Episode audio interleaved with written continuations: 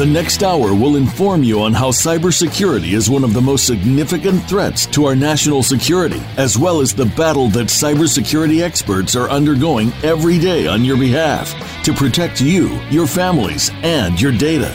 Welcome to Task Force 7 Radio with your host, the president and CEO of Task Force 7 Radio and Task Force 7 Technologies, George Rettas. Hello, everyone, and welcome to episode number 98 of Task Force 7 Radio, the voice of cybersecurity. I'm your host, George Rettas, along with my co host, the CISO of Siena, Andy Bonillo. I want to emphasize that all opinions expressed in the show are my own and not of my present or past employers. I will never disclose any sensitive intelligence that I've been privileged to or as a to my current employment, and I will never knowingly disclose any classified information related to any security clearances I presently hold or have held in the past with the United States government, and nothing I say during this show should be construed as legal or financial advice. So before we get started, I remind our listeners you can go online at the Cybersecurity Hub and read a recap of tonight's show and get other up-to-date cybersecurity breaking news at their very cool website, www.cshub.com. Cybersecurity Hub is an online news source for global cybersecurity professionals and business leaders who leverage technology and services to secure their networks. The media professionals of the Cybersecurity Hub are dedicated to providing the latest interesting news, thought leadership, and analysis in the cybersecurity space. So again, to check out a recap of tonight's show and get other up-to-date cybersecurity breaking news, go to the Cybersecurity Hub at cshub.com. That's the Cybersecurity Hub at cshub.com. So Pedram Amini was uh, on the show with us last week. He's the Chief Technology Officer of InQuest. And I got to tell you, it was episode 97. We're almost to 100 right now, and it was one of our best episodes I mean, he gave TF7 radio listeners something to listen to. I mean, he gives, he, you know, we talked about the inside view of the world of a hacker. And he started off by defining a hacker and a vulnerability and an exploit. He was really wanted to level set the conversation to make sure that we're all using the same terminology that we understood. We went over reverse engineering and fuzzing, which is cool. And then after we gave our audience that foundation for the discussion, in the second and third segments of the show, we got into the real specifics regarding the economics of the underground vulnerability markets, which a lot of people aren't aware of, right? And when they hear, you know, how these markets really work and how the economics, you know, impacts of, of these markets impacts their daily lives, you know, light bulbs go off, right? On really what's going on out there. And I wanted to ask him, with his expertise, what are the hardest and easiest platforms to compromise? And he gave us a detail on that, which I'm sure a lot of people were interested in that as well and that's something that people often wonder.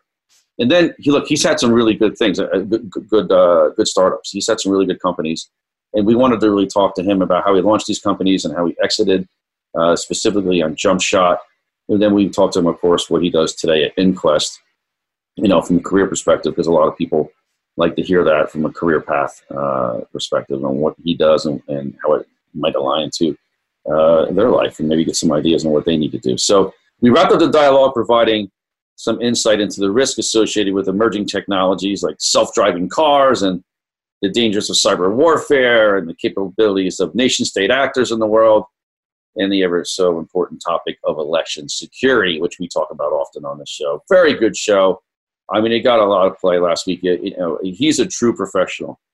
Amini is a true professional. He's a subject matter expert, undoubtedly a tier one guy uh, in this space. If you missed the show, make sure you go back and listen to it, folks. He's really, really good. You can always catch us on playback on your favorite playback medium. It's right at the top of your TF7 radio playback library right now if you're listening to the show. Um, it should be like maybe number one or number two, maybe number three at the top of the library there. You can't miss it. Don't miss Pedram Amini, Chief Technology Officer of InQuest, on last week's episode. That's episode number 97 of Task Force 7 Radio. Well, if you're listening to Voice America right now, or maybe just someone sent you the link to this episode, you might be wondering how you can listen to all the previous Task Force 7 episodes on playback. Just go to your new TF7 radio site at www.tf7radio.com and hit the episode tab at the top of the homepage, and you can find all the TF7 radio episodes at your fingertips. You can also search our guest library, which is the most impressive list of some of the most prolific cybersecurity professionals in the world and of course, we have our news section as well, where you can check out all the latest cybersecurity news and news on Task Force 7 Radio, and you can write comments and interact with everybody that listens to the show. So it's a lot of fun. We're on at least 12 different playback mediums now, and we made it easy for you to find them all. Just hit the subscribe button at the top right of the homepage, and you will see your entire selection of playback mediums. And most importantly, you can subscribe to our show right from the TF7 radio website, which is really the best way to stay connected to the extended TF7 family. This way, you get all the TF7 radio updates right from the site. And as the site gets more robust, you'll get notified about TF7 extras, the encore episodes. We're going to probably blast one next week. And like the one we'll be posting, you know, very, very soon, I think, for, for, for Labor Day coming up. So uh, we got a holiday coming up. It lands on a Monday, so we won't be broadcasting live. We'll probably have another on- encore episode for that day because uh, the producers have the day off. And then you also get TF7 news and events and other information coming up on the TF7 network as well. So that's very cool. Check us out, folks, www.tf7radio.com to hear any of our episodes at your convenience 24 7, 365, anytime, anywhere around the globe. And as always, whatever you do, don't forget to subscribe. We love it when you subscribe. So, uh, we got another awesome guest for you this week, and I'm really excited. Uh, we just we just keep churning it out here, man week after week after week. I got to say, I mean, I don't want to sound pretentious, but nobody does it like we do. I don't really care what they say. I mean, we've been churning out guest after guest after guest for nearly 100 episodes now. And ladies and gentlemen, the hits just keep on coming, right? We just keep on doing it, keep on getting the tier one guest out here, changing the topics, keeping it interesting, and giving you new content every single week. Uh, so we're going to have IT security program manager at KAI Partners, Jamal Hartenstein, on the show with us this evening. And Jamal is a special guest because he has dedicated a significant portion of his life protecting and serving this great land that we are blessed to live in. And he served in the United States military as a military intelligence uh, uh, corps and armed an army officer, and he's also armed with a law degree. And he has built a reputation as one of America's foremost data privacy and cybersecurity legal experts. He's all over the place out there right? He's, he's, he's been published. He appears all the time at speaking events. Um, he's, he, he speaks at all the majors, uh, all the major conferences. And he, his job is to really provide direction to global financial institutions, healthcare companies, military installations, federal and state agencies in developing and implementing their cybersecurity strategies. So he's worked with a variety of different people in a variety of different verticals and sectors. And he, what he does is he takes this blended military intelligence principles that he learned from his experience in the military with his and he blends it with his legal acumen um, and then a deep understanding of IT security frameworks, of course, to develop unique solutions for his clients. So he's very, very uh, astute in this area, a tier one professional for sure. So it's time, folks. It's my pleasure to welcome to the show IT security program manager at KAI Partners, Jamal Hartenstein. Jamal, welcome to Task Force 7 Radio. Hi. Thank you much. Pleasure to be here. Hey, I'm glad you're on with us. I know you're a busy guy. I'm glad that we uh, had the chance to hook up here. Um, this is going to be a great show. I can't wait to, to talk to you about a variety of different things. But you have such an interesting background, and I talked a little bit about you in the, the beginning of the segment and about you know where you came, a little bit about your bio. But could you give us sort of like the uh, 60 second version of your background and how you became involved in cybersecurity? Sure. So I joined the U.S. Army Military Intelligence Corps, and military intelligence took me right down into this rabbit hole of uh, encryption technologies, uh, direction finding, uh, intelligence collection. And after the Army, I started doing similar work, but for the Department of Defense. And I was involved in joint task forces uh, all over the world. And decided I'd like to come back to the United States, got involved in healthcare and financial industries, and uh, then decided, you know what, I, I think I'd like to go to law school. And now I kind of match up, uh, you know, my legal background with my uh, cybersecurity background. And um, those are conflicting in many ways, but uh, it's an interesting dichotomy, and I like to, you know, attack solutions using both. Yeah, no doubt. I mean, do you find that a lot of people combine those backgrounds in your space? I mean, is that common? I mean, I know we have a lot of, not a lot, but I've, on the show we've had a lot of people talk about cybersecurity, and they are attorneys, and they usually talk about you know the data security and privacy issues that are going on in the industry today. But is this common? I mean, you have such a unique background.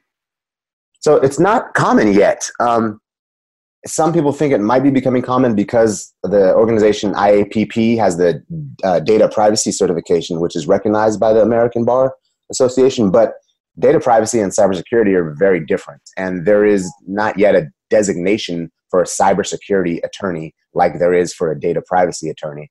Um, I like to call myself a cybersecurity, uh, you know, legal expert uh, more than I would call myself a data privacy professional. I like that, I like that designation, you know, Jamal, because I think you know it, it shows you've got more practical, hands-on, have probably dealt with the adversary before, right? right. Where the, the data privacy piece kind of makes it, you know, seem like you just need to read the GPR, GDPR regulation.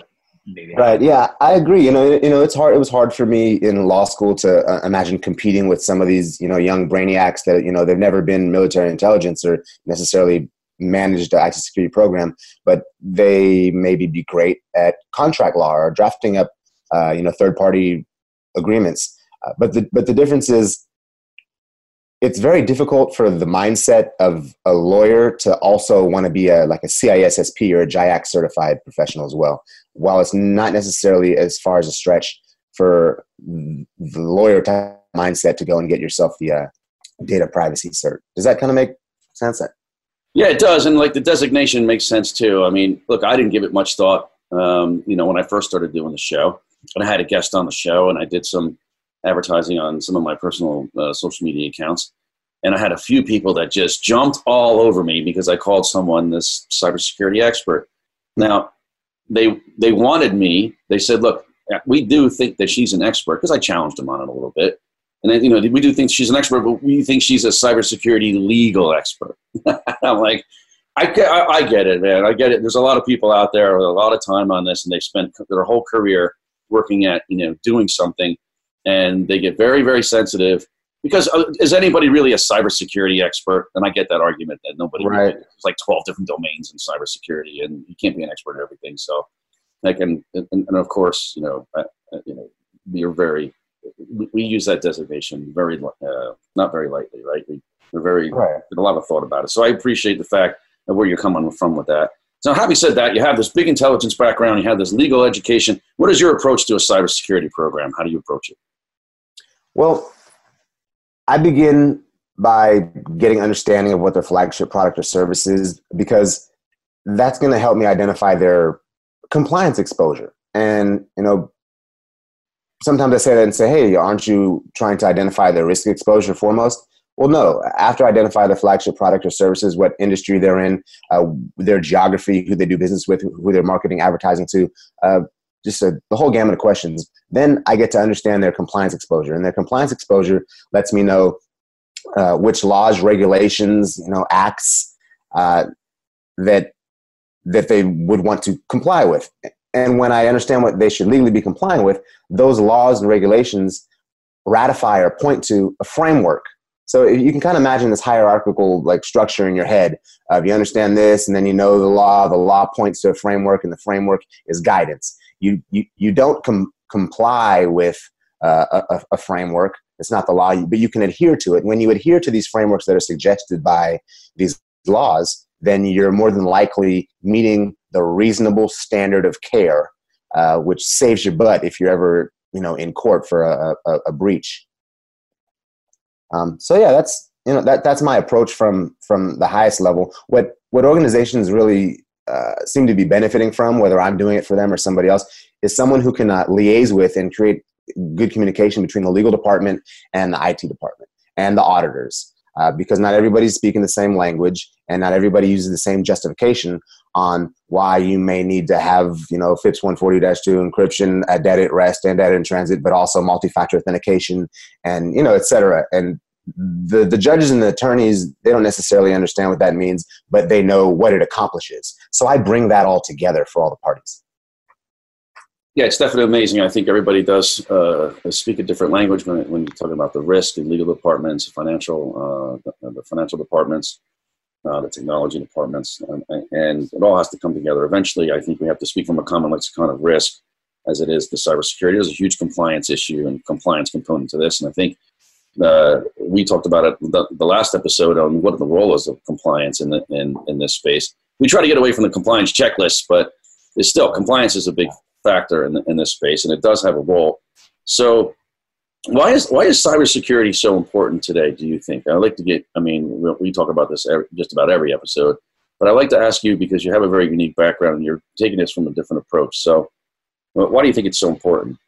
Well, see, I think it's important for a number of reasons for a number of different types of people. So, you know, previously when we only had like wiretap laws and payphones, uh, you know, the courts were trying to protect citizens from getting their their privacy attacked. Um, nowadays, we have you know smartphones, the advent of IoT.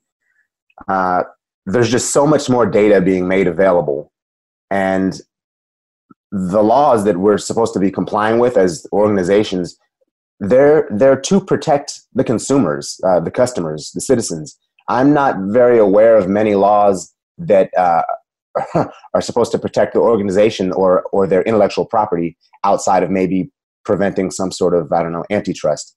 Um, but cybersecurity and cybersecurity law as they converge is more important today than ever because of the sheer volume of data that is you know either traversing the cloud or even in on-prem databases that can be used for crime that's more lucrative than than physically robbing a bank. Um, so it's it's the new way to wage war. Um, it's the new way to conduct, uh, you know, mass criminal organizations, and it's also going to be the way to protect uh, you know critical infrastructure that government governments harness to you know take care of their citizens. So I say this in summary that it's not necessarily important to small businesses that smaller smaller large businesses that only seek to protect their intellectual property because when it comes down to law you don't necessarily have any laws that dictate to you hey if you're not protecting your your patent well oh you're going to be in trouble but in contrast, if you're not protecting your, you know, 25,000 consumers that shop on your website well, then, you know, you're, you're in some trouble. So it's, it's important to the consumers, uh, mainly because consumers don't necessarily know how to protect their own privacy. And unless there's people, governments, or organizations that are understanding and using good cybersecurity practices, then the consumers are going to be the victims. And they're in, in the least well postured positions to protect their own privacy, uh, let alone know how to exercise their rights. So, is cybersecurity more important to certain groups of people than others? Are consumers should consumers be the most concerned about cybersecurity? Well, yes and no. Um, consumers are at risk of having their personal information and their health information uh, stolen, their identity stolen and used. Uh, I mean, there's some jokes about, well, hopefully whoever steals our identity gets a good job with their social and pays taxes and, you know, builds in their retirement. But I think that the uh, cybersecurity is becoming uh, more and more important to organizations that do business using a large number of consumers' information. Um, it's becoming important because of situations that you see, like with Equifax, even the Office of Personnel Management, the, the government's being hacked. So it's it's actually becoming so important that the the presidential administration previous and this one is writing executive orders to create these fusion centers of uh, you know threat analytics and threat sharing that have never existed before. They find it so important that they're actually allowing, uh, as long as some PII is redacted, they're allowing the sharing of uh, threats and how organizations, public sector or private, are addressing the threats. And that hasn't happened before for for reasons, uh, wow, such as well, that, that's a whole nother that's a whole nother discussion uh, about all the laws around why you wouldn't be sharing information either from private sector to private sector. But now that's legal and it's also being shared with the government. And I think that's like if, if anybody wants to Google it, Executive Order 13693 and 13691 around private sector and uh, public sector data sharing. All right, so there's a ton of information flowing around out there. Um, and, and in the control around it, I think is questionable. You get a lot of people uh, committing untoward acts with this type of data. Now, and you also have you also have emerging technologies that are constantly uh, being introduced into the marketplace without the thought of the risk that they impose to the process that they're being implemented to. And, and, and so, what is the increased adoption of, say, like an IoT, for instance, uh, you know, doing to data privacy and cybersecurity industries? Well, it's making uh, a lot of organizations a lot of, a lot of money foremost. Um, it's also creating a lot of vulnerabilities that not only our technology is not prepared to protect but our laws are not prepared to uh, address. So with i mean this this huge adoption of uh, the internet of things and um, smart devices in our homes uh, we as consumers even myself um, and an admitted hypocrite uh, I enjoy the uh, like all the operational benefits of the you know the Internet of Things and the smart technology in, in my home. However, there's a there's a there's an everlasting balance between you know operability and functionality and security, and I found that to serve you know go clients of mine or even anybody asking me a question best i want to be i want to be a yes man. And it, it's kind of joking but what i mean by being a yes man is i want to be able to answer a question like hey can i do this but also still be doing this? And if i'm able to be well yes you can do that but you would have to have stainless steel plenum and the red cables have to be six foot from the green cables etc if i'm able to do that i'm able to help in a better way than just telling them no. So i bring that back to how um, IoT is creating so much functionality and operability uh, that myself or we as consumers can become blinded by all the vulnerabilities that we're creating and all of the data that is able to be amassed uh, from one household. Um, so, what the California, uh, the CCPA law is doing, um, it's to protect uh, consumers uh, California consumers. So what they're attempting to do is is say, hey, consumers have no idea how to protect their own privacy and let alone exercise their privacy rights. So we got we ha- have to make laws around all this collection of data and how it's secured. But what what doesn't really uh, happen yet, outside of maybe a uh, um, New York financial laws, NYDFS, would be you don't see and I'm almost happy about this. You don't see laws or legislation or acts actually prescribing cybersecurity measures. So when even if somebody's a data privacy professional and they're, they're excellent at reading these laws or even writing these laws or legislating, that still doesn't mean that they're uh, they have a good understanding about what cybersecurity professionals like us should be implementing to protect the, uh, users of, of IoT technology. And what, what they do instead is they point to frameworks. And who writes frameworks? Well, academians and Nobel Peace Prize winners, uh, or sometimes people like you and I or, or me gets tapped. Um, so when's the conversation going to shift to you know incentivizing you know corporations and supporting corporations versus you know just fining corporations when things don't go right because they want to protect the consumer? Is there going to be a shift there?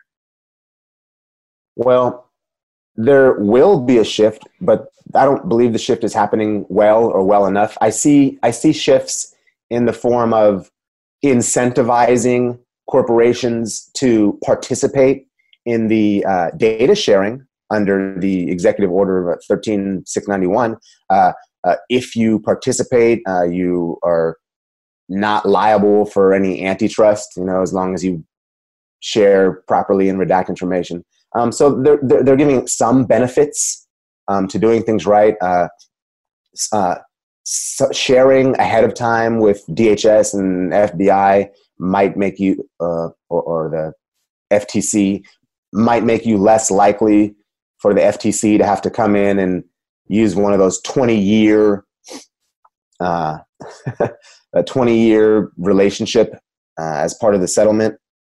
So there's there's some incentives for doing things right in the first place, uh, as opposed to having to get a you know an, order uh, and the back end, you know, in, in the form of a, a 20 year audit relationship with the FTC or fines. Um, but th- that question is, is really tough because I, I, I see it like we're raising this child the wrong way. You know, if, if we want these organizations that control our, our data, uh, such high volumes of data, and control it properly, um, one, we're only addressing it like topically with data privacy talks, not necessarily cybersecurity technology talks. Um, and two, we're addressing it by punishing after the fact as opposed to you know in, incentivizing. And I'm not too aware of how that works. Um, it didn't even work well when I was a soldier in U.S. Army military intelligence.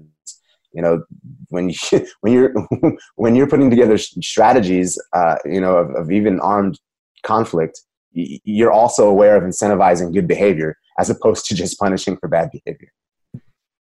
Yeah, no doubt, no doubt. This is going to get really interesting in, in the second segment of the show. We got to take a quick break right now. We're going to uh, transition into a commercial break. But hey, if you're a social media junkie, don't forget to follow TF7 Radio on your favorite social media platform. Follow us on Twitter, LinkedIn, Facebook, and even Instagram by searching at TF7 Radio, and you'll be connected to the extended TF7 family right away. For any inquiries regarding sponsoring the show or suggestions for topics or guests, please email me directly at george.rettas at tf7radio.com. That's george.rettas at tf7, that's with the number 7, radio.com. I remind our audience that we're building the world's premier cybersecurity professional network, Task Force 7. I'm really excited about this, folks. Tune in over the next several months for much more information on this much needed and much awaited for network. We're going to solve some problems together. I promise you. Task Force 7 get in the fight. We're going to pause for some quick messages from our sponsors, and then we'll be right back with our special guest, IT Security Program Manager at KAI Partners, Jamal Hartenstein. So, whatever you do, don't go away. You're listening to Task Force 7 Radio, the voice of cybersecurity.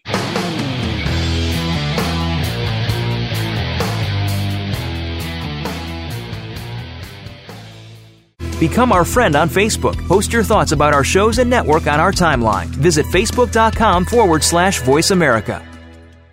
Email is having an identity crisis. It's just too easy for attackers to spoof trusted brands or even the government. That's why over 80% of email attacks are based on fake identities. The solution is to stop the fakes before they get to the inbox. That's why enterprises use Valimail. It's a trusted identity based email security solution. Find out if your domain can be spoofed and request a complete free phishing analysis at valimail.com. Account takeover is the fastest growing form of cyber attack. Criminals exploit compromised accounts for financial gain, often causing irreparable and long term damage to finances and reputation. Many companies think they're protected. They believe using a password manager, multi factor authentication, behavior based technology, password rotations, or solutions that scan the deep and dark web is enough. Yet the account takeover problem only continues to get worse. SpyCloud combines human intelligence and automated technology to prevent account takeover for your customers and employees. We recover stolen credentials early in the account takeover lifecycle before the credentials are sold on dark forums. Check your exposure for free at spycloud.com. As CISOs manage known malware attacks, they also contend with the unknown unknowns. With 24 7 hacker innovation, where do CISOs place their next security investment bet? Find the answer with SINET. With forums and public and private partnership dinners in Toronto, London, Singapore, Tokyo, and across the U.S., SINET is a mission focused, purpose driven global community, advancing the next generation of cybersecurity solutions. As an entrepreneurial ecosystem super connector, brings innovators, top cybersecurity professionals, solution providers, investors, and government executives into a collaborative alliance. Join SINET's global community to empower your organization and the industry to defeat hackers with cybersecurity's next generation of innovation. Learn more at security-innovation.org or Google SINET, S-I-N-E-T. We're not your typical security vendor. In fact, the script for this ad was written by an engineer, not a marketing guru. Because at SOC Prime, we're focused on features that matter to our users. Our threat detection marketplace has over 30,000 cross platform SIEM and EDR rules. Our downloadable Sigma, Yara, and Snort detections can be deployed with just a few clicks and are mapped to the MITRE ATT&CK framework, enabling quicker and more strategic detection. With support from SOC Prime's veteran team and our community of contributors, we bridge the blue team skills gap and cover emerging threats with daily releases of new content. Nearly three quarters of the threat detection marketplace is free to download. Register for free at tdm.socprime.com with promo code RADIO2019 to receive one free key to unlock premium content. That's tdm.socprime.com. Promo code RADIO2019. Have you friended us on Facebook yet? Why not? Just go to facebook.com forward slash voice America or search for the keywords voice America. Once you are part of our Facebook network, you'll receive daily messages about what's happening with our shows, this week's featured guests, and new happenings at the Voice America Talk Radio Network. And you can add your voice to the always active discussions on our timeline. Just go to facebook.com forward slash voice America or search for Voice America.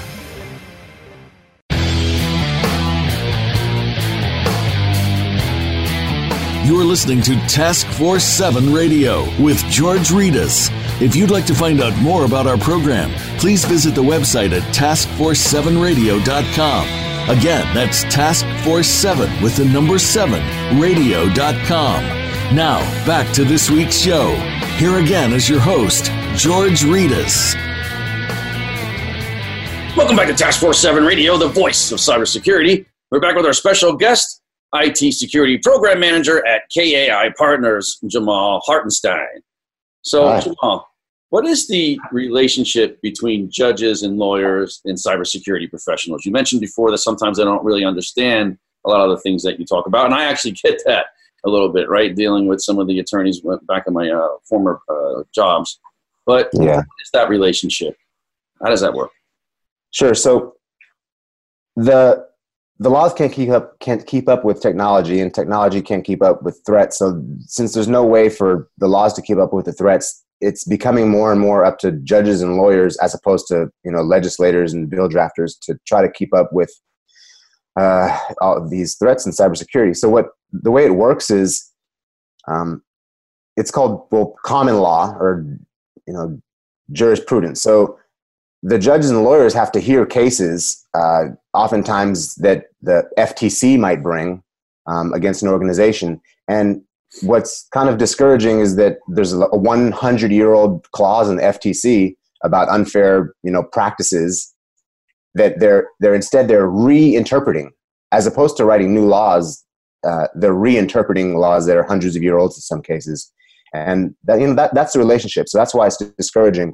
And um, you know, we need to have lawyers and cybersecurity professionals out there that are aware and can do a, a better job of uh, shaping these reinterpretations of laws that more than likely, if not definitely, were not written to address the type of cybersecurity issues that we're facing today. Yeah, it's good. It's good that there's folks like yourself out there, and folks that you know, George and I used to work with. That came out of the U.S. Attorney's Office, like in CCIPS, that you know were on the front lines, dealing with these issues, dealing with the companies who are victims of breaches, dealing with the IR teams, law enforcement, right, and helping this, you know, kind of understand how this stuff really works. Right. Right. So when stuff happens, you know, when they get in to have the conversation with a lawmaker, it's coming from a place of experience um, versus uh, an academic discussion, right? So that's you know, keep keep the good work up. Thank you. Jamal, how big of a problem is this? I mean, it, you know, obviously you, you defined it as an issue. How big of a problem really is it? Well, in terms of uh, money and finance, uh, it's either a multi-billion dollar problem, uh, which you can see evidence by the lawsuits that are being paid out in, in settlement fees, um, but it's likely a trillion dollar uh, industry uh, with regards to all the different jobs that are being created by cybersecurity, all the different um, criminal masterminds uh, that are existing. Uh, the budgets for cybersecurity are increasing, and also, you know, your your most well-known insurance companies are now writing cybersecurity insurance policies.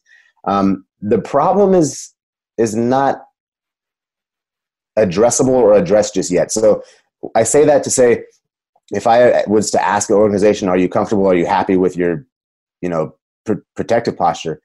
the answer should always be no. You can't be complacent. You're, you're never ahead of the curve.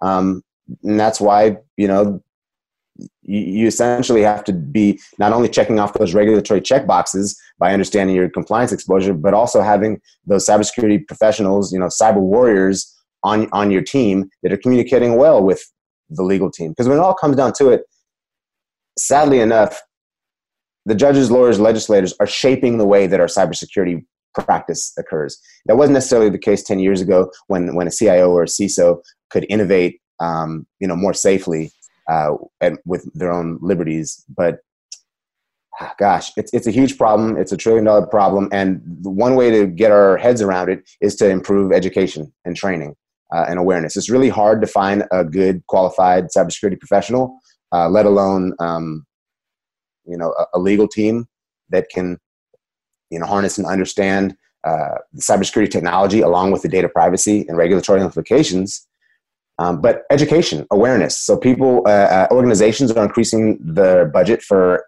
uh, training and awareness, and also CIOs and CISOs are increasing their budgets to hire more staff. Um, and then you have third parties. You get more incident response teams that are getting business. So my answer is increasing training and awareness to try to get our heads around uh, the, the cybersecurity. Well, let me talk. Well, let me ask you about something that I think a lot of people confuse, and that's data privacy and data security. What's the difference between data privacy and data security? Well, it's it, they're two different practices. So, data privacy is the like a body of law that uh, addresses the privacy of of persons of, of individuals uh, that is even addressed by the you know the Fourth Amendment of the Constitution, uh, you know, protecting against illegal search and seizure. That doesn't touch on data security. Um, it's it's an entirely different body of law. It's an entirely different practice. Um, it, it's a different position within an organization, even. So, data security isn't addressed as well currently today as data privacy. Um, well, well, why? One reason is because data security actually gets down to the uh, particulars and granularity of how you are going to encrypt or, or vault passwords or employ multi-factor authentication um, or you know what you're going to be either tokenizing or having data at rest data in transit what type of solutions you're implementing.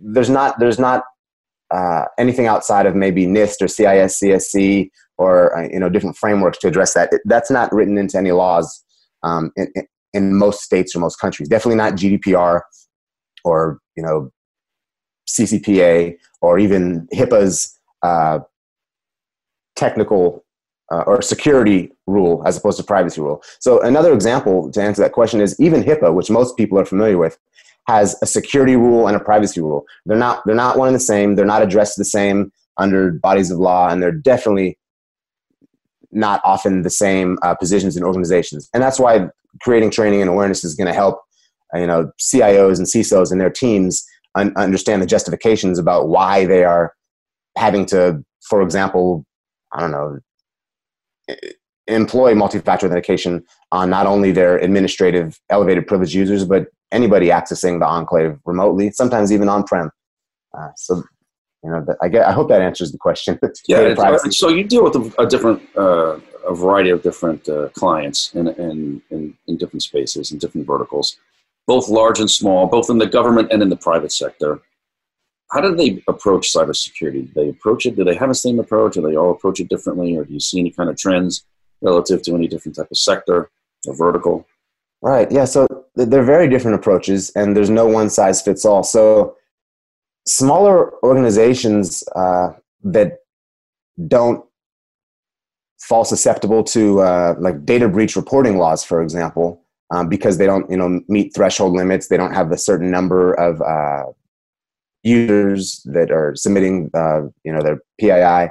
Uh, they don't have much guidance. So you know even I'm in California, so our, our attorney general, previous and, and current, try to be progressive and, and, and define reasonable security, for example, or or or define um, you know thresholds for data breach reporting but there's there's a gap for for small organizations so even the new ccpa you know if you're under 25,000 you know, uh, data subjects, I guess, is the terminology from GDPR that I'm adopting under CCPA. Might be doing it unfairly, but if you're under that threshold, you don't get the same type of guidance. So they have to have u- unique uh, solutions on, on, that level.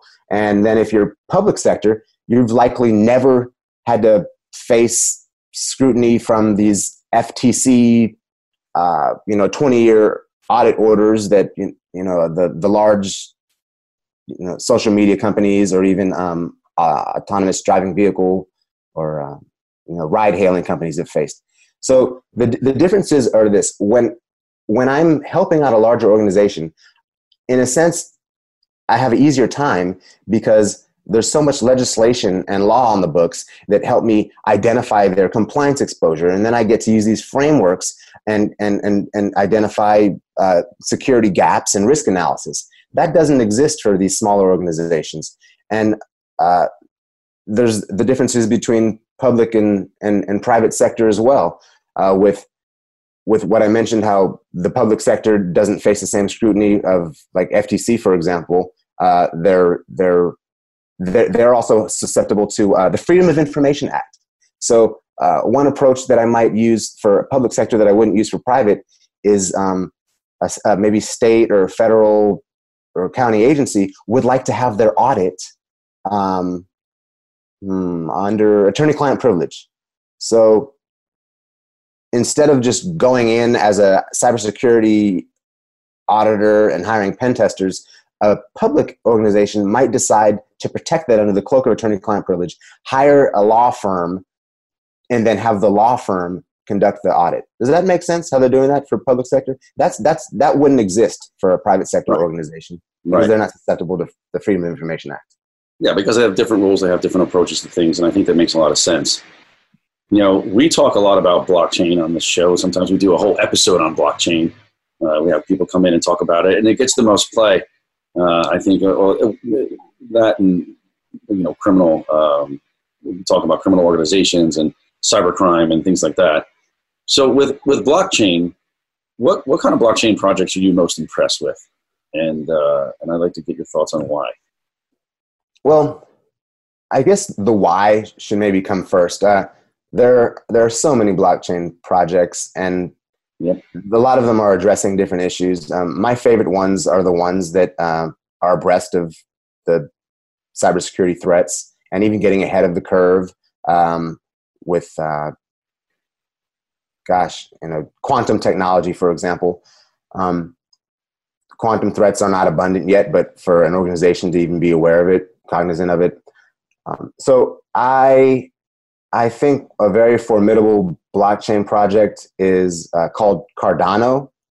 And the reason why I, I find it unique is because they do something similar to what many of my colleagues and my cybersecurity professionals are already familiar with, which is using frameworks such as you know NIST or SANS, or, uh, CISCSC, which were you know formulated and developed by academians. Um, and most blockchain projects uh, that are not like Cardano are being developed by, um, let me give them some credit, you know, some pretty brilliant geniuses uh, who are, you know, leading the way with their teams. While, while Cardano is using you know game theory uh, just you know ac- ac- academians from institutions around the globe and they're getting the type of adoption from uh, countries and governments that that are that need use cases solved for them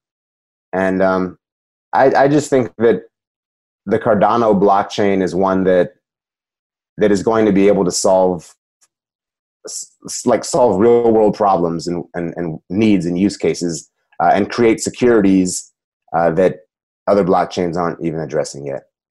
This sounds like something we should do a whole uh, segment on in a show. So I'll, I'll, plan that, and maybe we'll have you back and put you on a panel if, if you're willing to do that. And sure, uh, I actually tried to submit myself for the California uh, blockchain working group. I okay. think, uh, yeah, each state is establishing a working group, so hopefully Hopefully, I'm one of those. Just remind you know, you just said California, and, and we got a lot of data privacy folks listening out there because you're on the show. is California CCPA the baby GDPR? Is that what is that what this is all about? I mean, you know, are they just trying to lead the way here in the United States or what? Well, well, no, it's it's not the baby GDPR. Um, it's California's CCPA is more like the FCRA, which is the federal law. It's the Fair Credit Reporting Act. Um, GDPR and CCPA and even HIPAA, they all have the letter P in it. And I, I, like to tease and make this joke with folks, but they all have the letter P. And like, who keeps track of what that P stands for? Well, it's different. It's different for a reason. You know, GDPR is is a, is about protection. CCPA is about privacy, and HIPAA HIPAA is portability. That's for insurance companies. So to kind of like create some separation uh, between GDPR and CCPA, uh, I look down into all the exceptions, for example, like when when when companies don't even have to comply with a, a, a right for rectification or or deletion, also known as the right to be forgotten. And the CCPA, what it does, it, it does more of a better job of giving consumers a right to know, just like the FCRA gives gives you know credit card holders the right to know what's on the credit report and the right to correct it. So there's more similarities between the FCRA and the CCPA than there are with the CCPA and the GDPR. The GDPR uh, focuses a lot on protection, in CCPA, and not as much. CCPA does something unique though because it's going to give uh, a private right of action, uh, you know, to sue to uh, private citizens. GDPR doesn't do that. So what do you think the uh, impact of the right to be forgotten is going to be on on companies and building applications and how, how's it going to change how's it going to impact folks in the business landscape going forward huh. well initially i would think and i had once thought that it's going to be uh, monstrous disastrous extremely expensive um, and huge organizations uh, have a lot to worry about well I'm, I'm, I'm changing my mind for two reasons. One reason is because of what uh, Google is doing.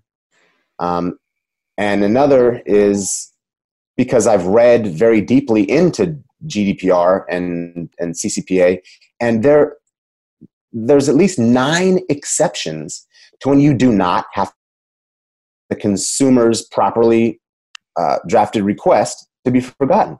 And out of those nine, I think you know Google's finding ways to be um, a trailblazer in helping the lawyers and judges shape their interpretations of the law because that's what needs to happen. Th- these laws are written so vaguely and ambiguously and have so many exceptions it's going to come down to jurisprudence and, and common law of the lawyers and judges that are hearing this case. And i think that not only are those those those nine exceptions for example that you don't have to comply with this right to be forgotten but how is how is Google, for example, a behemoth, going to use those to to not comply, uh, or, or or even even swim upstream, not even have to face the question of whether you have to comply because of how they're utilizing and interpreting those exceptions. So we have a lot of friends that are in local law enforcement, and we both have experience in local law enforcement as well as, as well as federal law enforcement. And we know that a lot of uh, the local guys they don't really pay attention too much to cybersecurity issues. If you go up to them with a cybersecurity issue, or even you know stolen credit cards and you know, financial crime, they'll automatically refer you right to the Secret Service or the FBI. Mm-hmm. Why is it important for local law enforcement to really understand cybersecurity? Well, it's because within the data that cybersecurity protects, there is so much valuable information for our, our law enforcement. Uh, that's that's whether you're you know fighting terrorism using the videos from you know iPhones after a, a, an attack after a marathon, or whether you're finding what happened at a crime of you know violence in, in your local area. So because the information that is available in uh, smart devices or, or, or, IoT devices, like we talked about in the first segment. Um, no longer does it is it enough for the laws on you know Fourth Amendment search and seizure to to you know to, to train law enforcement on all right well when can you search? When is the evidence going to be admissible? Uh, when do you seek out a warrant? So now there are federal and state laws uh, around um, data privacy and, and cybersecurity for law enforcement on how and when they should be uh, conducting proper searches that will keep the evidence admissible or getting a warrant. And these are relatively new. Um, and it's new because of, now of the advent of IoT and all the data that's on smartphones and et cetera. Um, and and cons- uh, private citizens or, or, consumers ought to be happy about laws like this, uh, or at least become aware of them, because what it, what it does, it does good things for the law enforcement and for the individual. Um, it, it, sets out uh, the privacy that they have within their, uh, their, their cell phone, and it, and it gives instructions to law enforcement on how they can get access to that if needed, which is articulating probable cause and a warrant from a neutral and detached magistrate. And you know those two factors what allow law enforcement to get into a smartphone that they otherwise wouldn't have the same access to, like is as easy as hey, you know, searching of vehicles. Uh, then there's exceptions. I mean, I love the exceptions. That's that's that's where it gets tricky because just like there's those nine exceptions to why I wouldn't why a company wouldn't have to comply with a uh, right to be forgotten. Well, there's also exceptions to um, when people have privacy of their smartphone. So as amazing as this uh, these these cybersecurity or data privacy laws that are put in place to protect their privacy are, and as as well as they may give instruction to law enforcement, simple consent. You know, after law enforcement gets consent, it's really uh, it's it's easy for them to get the data that that that they need. So I, I say that because it, you know it's great if you feel like you need to have the privacy, but you but consumers private citizens need to know how to exercise their privacy. Also, it's great that law enforcement has proper instruction now uh, on how to access, you know, data that is behind passwords and etc. Um, but also, it's great for them. Remember, remember the old days, man? When was just worried about guns, drugs, and stolen cars. yeah. yeah, I mean now there's so much more that goes into this, especially with the phones and the ability for law enforcement to get into these phones to get the right. need to advance their their cases. And people do have privacy rights, right? I mean, rights against illegal search and seizure of their data by law enforcement. And uh, obviously, there's a lot of different um, statutes that uh, apply to this. Do you think uh, you do you think it's common for for law enforcement to get access to uh, an individual's phone or or their data in some way uh, because the, the actual the, the person doesn't understand their rights around their own data? Yes, yes, and um, I, while I want to be careful not to share any opinion on that, uh, I I think that there needs to be more awareness on how to act- exercise your rights as a citizen and how to do so uh, politely. Um, also, I really appreciate that there is so much data available to law enforcement to solve crimes. Um, but this goes back to you know the the awareness that we talked about in the first segment. You asked me how much of a problem it was. I talked about it's a trillion dollar problem, but how are we going to get around that? Not necessarily with throwing acts, laws, regulations, but training and awareness of, of you know, of staff and of more importantly of of just people who aren't even cybersecurity professionals. Um, you know, understanding their data privacy rights and understanding technologies available to to secure them properly. I mean, so are you on the side of security or on the side of privacy? Should we uh, be forced to give law enforcement the, uh, the encryption keys so that they can access data that they need to advance very, very serious cases. And some, t- in some, you know, some uh, cases, it was terrorist investigations that they were. Uh, oh wow! Now all your listeners are gonna hate me and not want to follow me. But this, this is when this is when the um, the military intelligence cybersecurity professional comes out. You know, I I never liked being at a forward operating base in Afghanistan and having one of my uh, intelligence you know tools revealed on Yahoo front page. Um, so, for example, when Edward Snowden um, re- revealed, uh, you know, one of the ways that we were collecting, uh, you know, like telephonic information, um, I, I, I looked at that differently. Um, I looked at that as, uh, well, sure, he he revealed something that was violating the public. But the way I saw it, because the military intelligence uh, specialist came out to me, was, oh man, he revealed one of our tools to keep us safe. Now, I preface this with, you know, a lot of people aren't going to like me and, and, and this point of view because I know it's a really difficult pill to swallow. And most people I interact with disagree with me and disagree with that point of view. Um, but also, most people were not either law enforcement or literally fighting in a forward operating base in Afghanistan uh, that became disappointed when one of their you know sources of intelligence was revealed. So that's why I have that perspective. Uh, it's kind of sad that I have that perspective. Like after, you know, after going to law school, uh, it, it kind of changed, and I, you know, I, I, did become more interested in privacy. I, I, became a big fan of the Fourth Amendment of the Constitution, how it's interpreted, how it's been interpreted. Um, but you know, just and that's in my roots. You know, I, I was only you know 18 years old when I first started that having to adopt that mind state. Our past experiences shape our shape our opinions about things and how we should move into the future. And I think that's commonplace. I, I want to ask you, how do you think these executive orders coming down uh, from the president change the security landscape?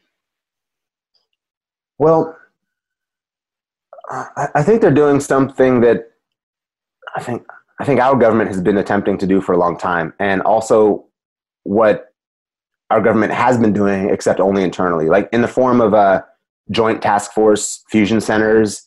Um, some people would criticize the amount of intelligence that was shared between some three letter agencies uh, before some very prolific attacks on our country have occurred, for example. So um, these these executive orders uh, that are uh, promoting um, sharing of uh, you know threat data analytics and um, practices of addressing them are are helping bring together uh, a sort of a, a, fusion center amongst public sector and private sector, uh, and they're they're actually going to help create maybe for Department of Homeland Security or FBI. It's probably going to be DHS, but but a uh, a dashboard, uh, so to speak. And you know that's that's in the works. It's it's Googleable. There's information on the plans for a DHS dashboard. But the way that that's going to happen is is if organizations become aware of the the threat sharing under these executive orders and begin participating,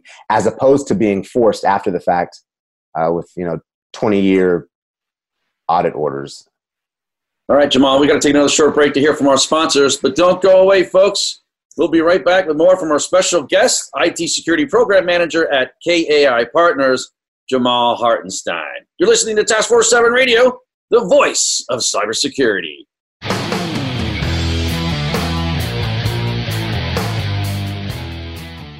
Become our friend on Facebook. Post your thoughts about our shows and network on our timeline. Visit facebook.com forward slash voice America. Email is having an identity crisis. It's just too easy for attackers to spoof trusted brands or even the government. That's why over 80% of email attacks are based on fake identities. The solution is to stop the fakes before they get to the inbox. That's why enterprises use Valimail. It's a trusted identity based email security solution. Find out if your domain can be spoofed and request a complete free phishing analysis at valimail.com. Account takeover is the fastest growing form of cyber attack. Criminals exploit compromised accounts for financial gain, often causing irreparable and long term damage to finances and reputation. Many companies think they're protected they believe using a password manager, multi factor authentication, behavior based technology, password rotations, or solutions that scan the deep and dark web is enough. Yet the account takeover problem only continues to get worse. SpyCloud combines human intelligence and automated technology to prevent account takeover for your customers and employees. We recover stolen credentials early in the account takeover life cycle before the credentials are sold on dark forums. Check your exposure for free at spycloud.com. As CISOs manage known malware attacks, they also contend with the unknown unknowns. With 24 7 hacker innovation, where do CISOs place their next security investment bet? Find the answer with SINET. With forums and public and private partnership dinners in Toronto, London, Singapore, Tokyo, and across the U.S., SINET is a mission focused, purpose driven global community, advancing the next generation of cybersecurity solutions. As an entrepreneurial ecosystem super connector, brings innovators, top cybersecurity professionals, solution providers, investors, and government executives into a collaborative alliance. Join SINET's global community to empower your organization and the industry to defeat hackers with cybersecurity's next generation of innovation. Learn more at security innovation.org or Google SINET, S I N E T.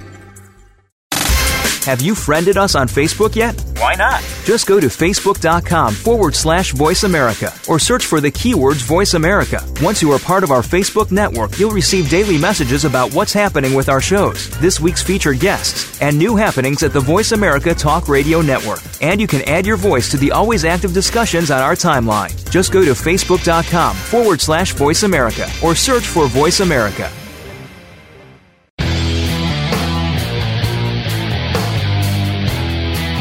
You're listening to Task Force 7 Radio with George Rettas. If you'd like to find out more about our program, please visit the website at taskforce7radio.com. Again, that's Task Force 7 with the number 7 radio.com. Now, back to this week's show. Here again is your host, George Rettas. Welcome back to Task Force 7 Radio, the voice of cybersecurity. We're back with our special guest, IT Security Program Manager at KAI Partners, Jamal Hartenstein. So, Jamal, what, what, what's going on over there at KAI Partners? What do you guys do? Well, I'm trying to build an ecosystem for you know information technology and cybersecurity. Uh, it's kind of like a trifecta business model. We've got the co-working spaces we're releasing out, private and, and public spaces. We also got the academy in which we're teaching IT courses, project management courses, certified Scrum Master courses. Um, we, we've got the, the Sacramento Valley's chapter of ISC Squared for a bunch of CISSP certified professionals to come meet up and get your CPE credits. And then we've got my, uh, we've got my IT security practice, um, which supports all the different consulting practices. And um, my responsibility is you know, building up the IT security, cybersecurity practice for KAI Partners for, for the region. And uh, seems like the company is even expanding out of state as well certified Scrum Master. Yeah, I love that. That sounds really cool. I mean, I mean, people in cyber getting into IT. I love it. you go to this interview. So, uh, what kind of uh, certifications do you have? Well, I'm a certified Scrum Master. Yeah. um, so, look, what, what exactly? You know, uh, uh where, where have you spoken? Where have you been published? I know you got so many things going on. I couldn't even read the list of degrees and certifications that you have. I mean, it was like it was so long. But uh, you do a lot of public speaking. Like, where, where are you at, and where, and where are you going to be speaking next? What have you done? Sure. So no, with, with, the alphabet behind my name, maybe I'm compensating for something. Uh, I don't know. Um, anyway, uh, I'll joke on myself so others don't have to. So I I I like to speak at my alum. So either for University of the Pacific in Stockton or at a McGeorge School of Law for their data privacy and cyber law course. Also, um, I think it's IQPC is the acronym uh, director Doreen Redis. She hosts events all over the country. Uh, I enjoy speaking there. I'm on the chair of the editorial board for CS Hub, cybersecurityhub.com. And uh, I'm really impressed with the articles that they publish, and I, I like writing for them as well. Um, let's see. Uh, where else? Oh, I was invited to speak at ISC Squared's 2019 Security Congress in Orlando, Florida, uh, this October. Very nice. Uh, Florida, October, uh, you know, Florida in October is very nice. Hurricane season, though, isn't it? Isn't it hurricane season down there then? I think it is. But Uh-oh. still, still, it's good. How do people get in touch with you, Jamal, if they want to get in touch with you? Well, Jay Hartenstein at KAIpartners.com reaches me, and uh, with my smart device on my hip, I can respond to that at all times. So it's J H A R T E N S T E I N at K A I partners.com. And I'm, I'm, I'm, I'm rather Googleable. I say humbly and modestly. So you're out there. You're not hard to find. That's correct. All right, man. I really appreciate you coming on the show. Love to have you back, maybe on some panels too. um, if you're willing, uh, and can't wait to have you back on. I love it. Thanks, George. Thanks for your service too, by the way. My pleasure. I do it again. All right, folks. Before I go, I remind our listeners to visit the Cybersecurity Hub to read a recap of tonight's show and get other up-to-date cybersecurity breaking news at www.cshub.com. That's the Cybersecurity Hub at cshub.com. Thanks for tuning in. You're listening to Task Force 7 Radio, the voice of cybersecurity. Stay frosty out there.